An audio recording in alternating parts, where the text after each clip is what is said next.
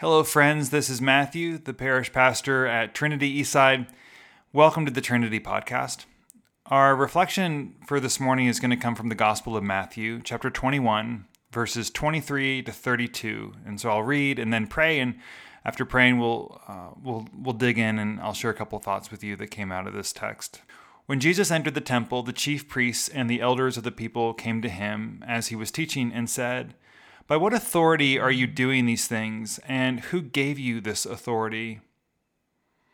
Jesus said to them, I will ask you one question. If you tell me the answer, then I will also tell you by what authority I do these things. Did the baptism of John come from heaven, or was it of human origin? And they argued with one another. If we say, From heaven, he will say to us, Well, why then did you not believe him? But if we say of human origin, we are afraid of the crowd, for all regard John as a prophet. And so they answered Jesus, We do not know. And he said to them, Neither will I tell you by what authority I am doing these things. What do you think? A man had two sons. He went to the first and said, Son, go and work in the vineyard today. He answered, I will not. But later he changed his mind and went. The father went to the second and said the same, and he answered, I will go, sir. But he did not go. Which of the two did the will of his father? They said, The first. Jesus said to them, Truly I tell you, the tax collectors and the prostitutes are going into the kingdom of heaven ahead of you. For John came to you in the way of righteousness, and you did not believe him. But the tax collectors and the prostitutes believed him.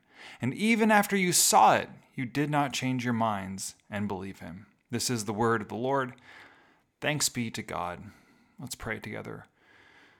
Spirit, we thank you that you are one, that there is one Spirit, one Father, one baptism, one faith, one church, and that even as we are scattered across our city this morning and across our country, you are the one Spirit that binds us all together. And so we pray that you would in very personal but also in very unified ways speak to us today about what this text is inviting us into as citizens of the kingdom of God.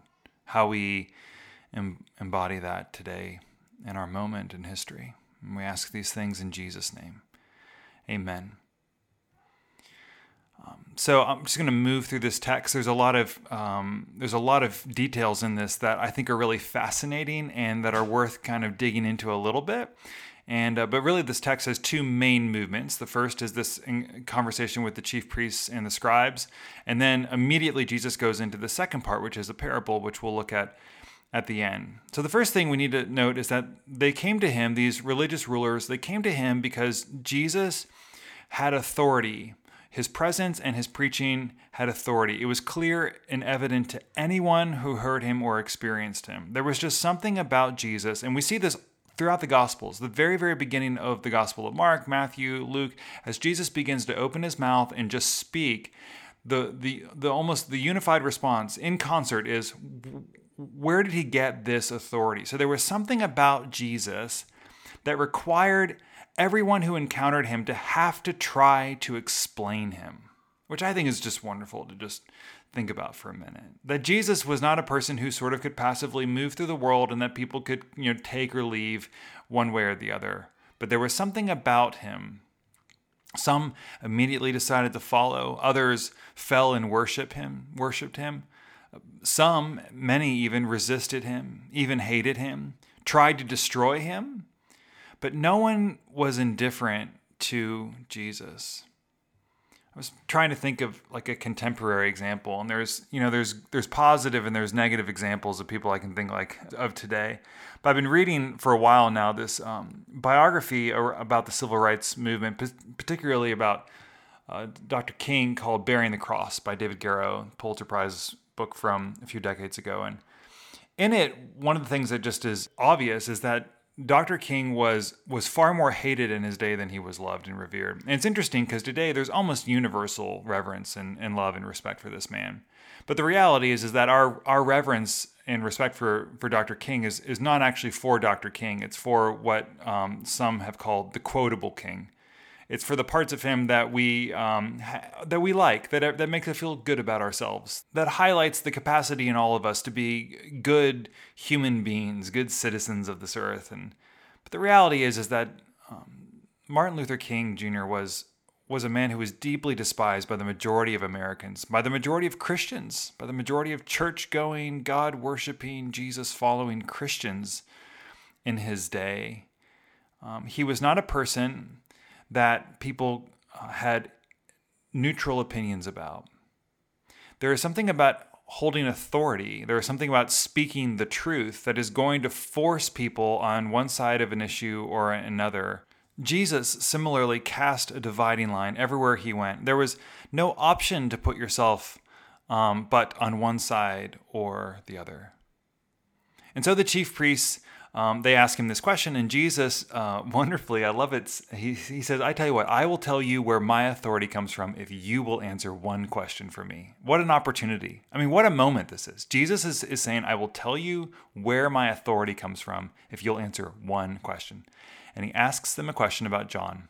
John the Baptizer, who whose ministry by by now was over because he'd been executed um, by by Herod, but he um, during his day, he was a galvanizing, polarizing figure out in the wilderness, a prophet who divided the masses.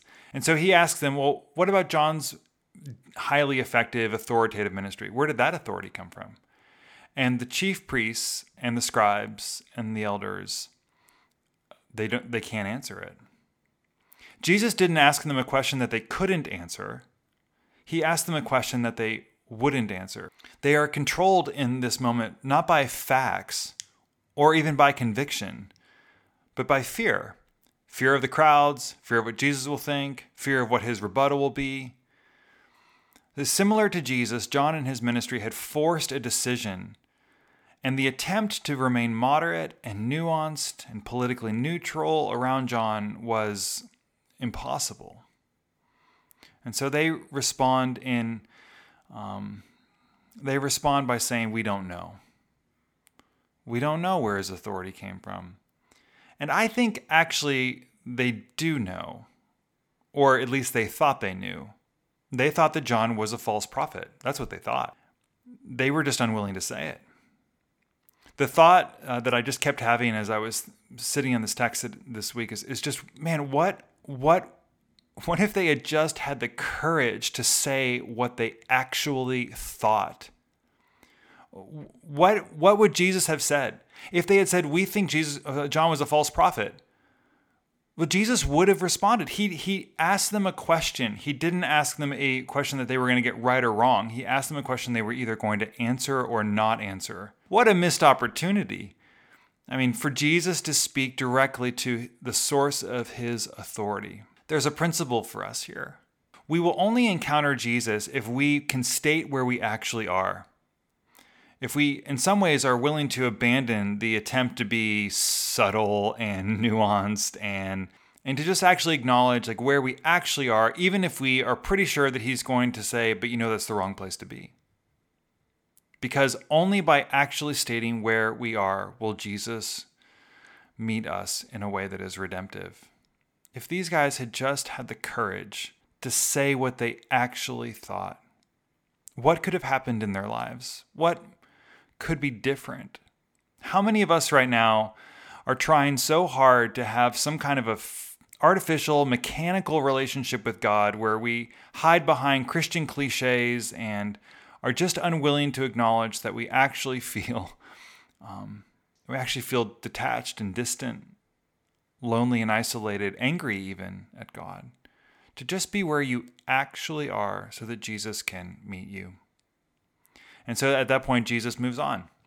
He tells a story in the presence of these chief priests and elders about the difference between stated obedience and actual obedience. Which is better, he says, to pretend that you are obedient, but actually to disobey? Or to initially be disobedient, but in the end come around to obedience. Which is better? And of course, they know the answer. It's better to actually say you're not going to do something, but then in the end to do the right thing, than to say you are going to do the right thing and then actually decide you're not. Jesus essentially says, Your pride is keeping you from the kingdom. The tax collectors and the prostitutes were unable in that day to stand on their pride. They lived in what sociologists call an honor shame culture, in which the greatest societal currency was honor, in which the most detrimental societal debt was shame. And prostitutes and tax collectors, who were traitors and sellouts to their people, they had no pride. They had no honor.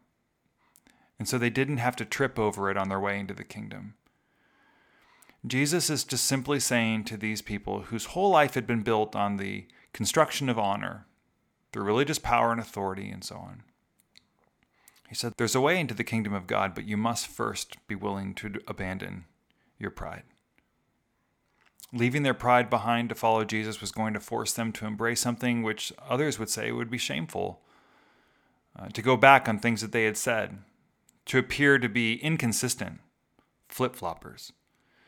And yet, the invitation of Jesus to them in that moment, and I believe that invitation remained open to them beyond this moment, even as they went home and puzzled over it, thought deeply. The invitation was always available. Are you willing to abandon the things that you have up to this moment looked to to sustain and define you so that you can find your way into the kingdom? The invitation of Jesus to the men in this story is the same invitation to you and me today. It is the call to be bold with where we are, even if where we are is not where we know we should be. I think that's that's the real power of this story is that the tax collectors and prostitutes the reason that they were getting into the kingdom ahead of the religious rulers is because they knew where they were and the commitment and the dedication on the part of religious rulers of scrupulous, moral, conservative people to toe a line, to not offend, was actually keeping them from being able to receive from Jesus the life that he was wanting to give them, the life that he called the kingdom of God. And so, Jesus, would you come to us? Would you please? Lord, we are scattered, we are tired, we are confused, we are uncertain, we are living in strange days. We are surrounded by mixed messages. We are being pulled in all directions. We are trying to be people of peace and people of justice. We are seeking to be people who love our neighbor. Holy Spirit, we need you. Speak to us, God. Help us help us to have the clarity and the absence of pride to be able to be where we really are so that we can receive you as we really are. Amen. Bless you, uh, brothers and sisters. Grace and peace. Uh, may you remain healthy and well, following closely in the way of Jesus. Hope to see you soon.